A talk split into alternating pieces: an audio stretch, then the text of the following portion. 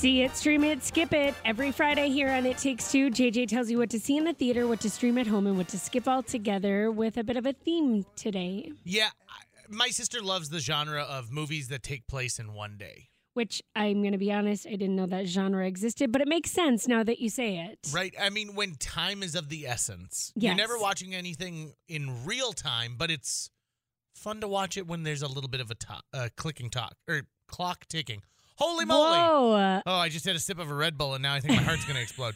Okay, so I want to start with my uh, skip it this week. So there's a bunch of new movies that are are being released, and unfortunately for uh, people who want to poo poo that movies are dead, there's really nothing I can tell you not to go see. I mean, everything that opened this weekend that I saw, I really really liked. So I'm actually going to give you two C's rather than a skip this week. Okay. I, that. I love that. So the first one is uh, a movie by Ethan Coen. You know the Coen brothers. I mean, they made a movie named Fargo. So how could you miss that? Ethan Coen, one half of the Coen brothers, has uh, written and directed a movie with his wife called Drive Away Dolls, and it's about a young woman who is on yet another breakup, and her friend who's a little too uptight. They decide they're going to take a road trip to Tallahassee, Florida, but along the way they get themselves involved with some really bumbling, dumb crooks. It is a perfect Coen type of movie. It's got those criminals who aren't very good at what they do. They've got people who are just getting into bad situation after bad situation. It's funny, it's fresh. Drive Away Dolls is a fun movie. I think that it's a perfect time to release this thing.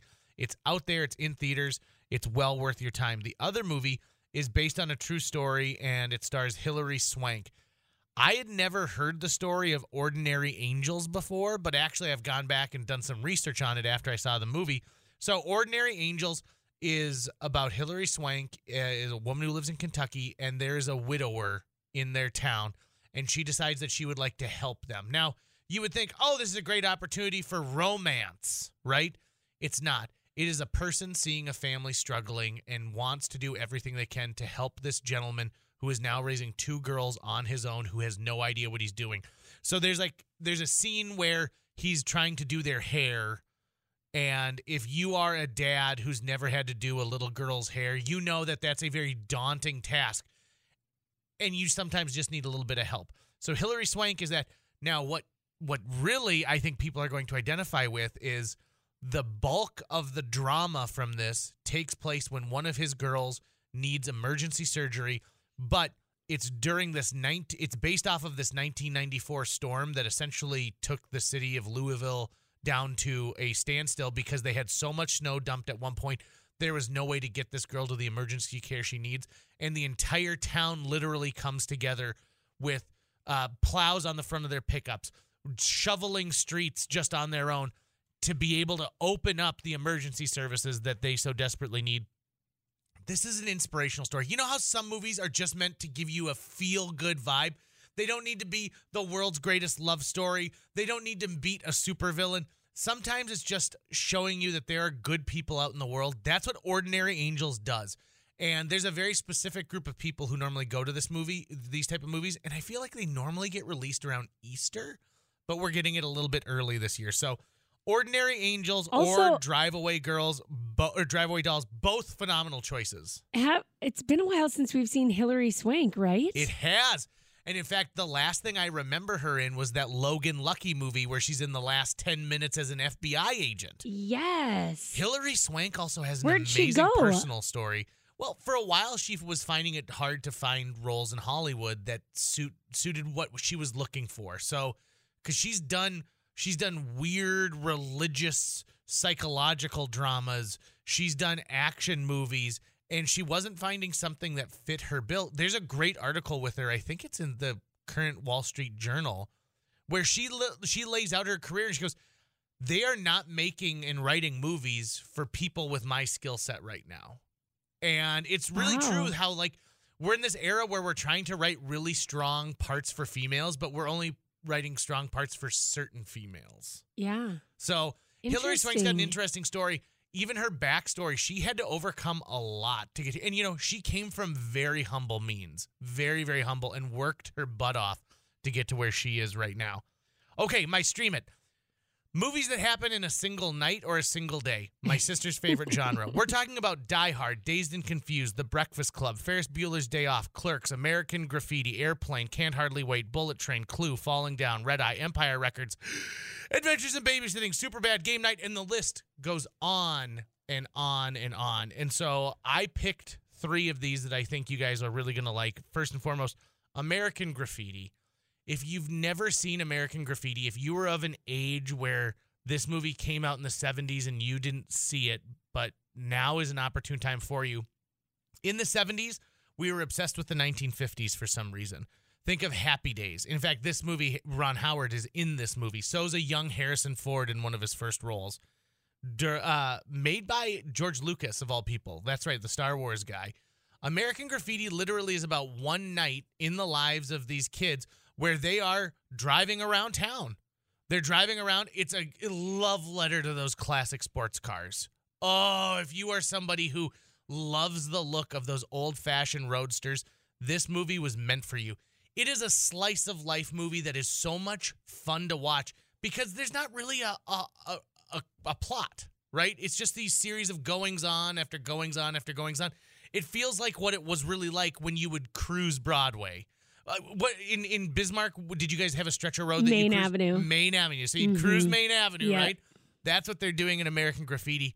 Amazing. You can watch that on the show if you've got Showtime. It's currently on the Showtime app.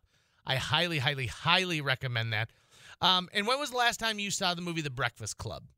Because John Hughes wrote what I consider to be one of the best movies about teens ever. Because it's not just about oh what clique I I'm in they talk about serious problems. I mean, Bender is being abused by his dad. His dad's putting lit cigarettes out on him. Um, Emilio Estevez, his dad is pushing him to be number one in everything, even to the point of where he hazes another kid and physically abuses that kid to try and fit in with the wrestling team. Molly Ringwald is the I am so privileged, but you don't actually know anything about me. Ally Sheedy, the weird girl in the back who actually isn't there for detention at all. She just showed up. Every kind of feeling you can have in high school is represented by all these people. In fact, there's a really weird uh, fan theory that this is actually just a f- the fever dream of some kid and trying to figure out where they belong. And these are all the things inside their head that represents What? the different pieces. I know it's very very odd. Uh, but I, I love it. And you can watch The Breakfast Club on Max, and you might go, well, that's 1985. What does that have to do with some, you know, us 30 years later? A lot of these things stayed exactly the same. You know, I think if you are somebody who enjoys Dungeons and Dragons, it's much more acceptable now, but you're going to see yourself in Anthony Michael Hall in this movie. And then, of course, the principal is the bad guy, but is he really bad? He's just trying to teach these kids that there are rules about the world and you need to follow it. I'm telling you, The Breakfast Club is a movie that is well worth watching every couple of years. So take it in. And clearly, John Hughes loved the one day model. He's got this, he's got Ferris Bueller's Day Off. He is good at writing not only teenagers, but he's great at writing movies that have an epic scale. This movie has like three settings the drop off area outside the high school, inside the library, and then the scene in the when they're running the halls into the gym. That's it. Those are all of the scenes and all of the locations in this movie, and yet it seems epic all the time. I'm telling you, it's great. Last, certainly not least, Bullet Train, which is the newest on this list. Bullet Train's a movie that came out a couple years ago, and it's a who done it. It is a someone got on this bullet train in Japan, and they've got a briefcase, and we need to get a hold of this briefcase, and then we need to get a hold of this guy. All of these different assassins and gang members get on the bullet train, and they have until the last stop at the end to figure out who's going to come out victorious. I am telling you, Bullet Train is more fun than it should be, and Brad Pitt is at the center of it. He plays one of my favorite characters uh, that he's ever played. Just this, this guy's like this. This has got to be my last. This got to be my last assassination. it's just I'm done with this career. I want to move on. I want to get into retail. He's just hilarious. The whole movie moves at such a great pace. Bullet Train is on Netflix. If you've got Netflix, I highly, highly, highly recommend watching it. Um, I think you can also watch it on Max along that. So if you're watching Breakfast Club, Breakfast Club into Bullet Train, and then you know switch it over to Showtime for American Graffiti. But again, so many great movies, and part of the thing that makes them so great is it all takes place in this small amount of time. It is just it's you you've got a clock ticking in the background, and it's not causing drama. It's just reminding you that all of this is happening in the span of five hours, six hours, eight hours. Also, you breaking down like this is actually only play, taking place in like three different spots.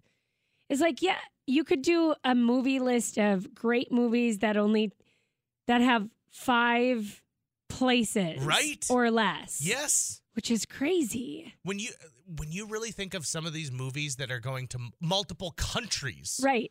and yet you have some really good movies that take place at five or six location setups, That's crazy. or that are in a, and they call that a, a bottleneck movie when it all takes place in one spot. So there's great movies that are bottleneck movies too. so- bottleneck movies. There's your movie terminology Yeah. of the day. There you go. I love that. So if I'm going to go back over it, if you're going to go see something in the theaters, Ordinary Angels or Drive Away Dolls, both great choices. They get both a C from me. If you're going to watch one of these amazing movies that happen in one day, Google movies that happen in one day. The list goes on. There's got to be 150 of them, but I highlighted American Graffiti on Showtime or you can watch Breakfast Club or Bullet Train. Bullet Train's on Netflix and HBO Max, and Breakfast Club is on Max. Oh, okay. That all happened in one segment, everybody.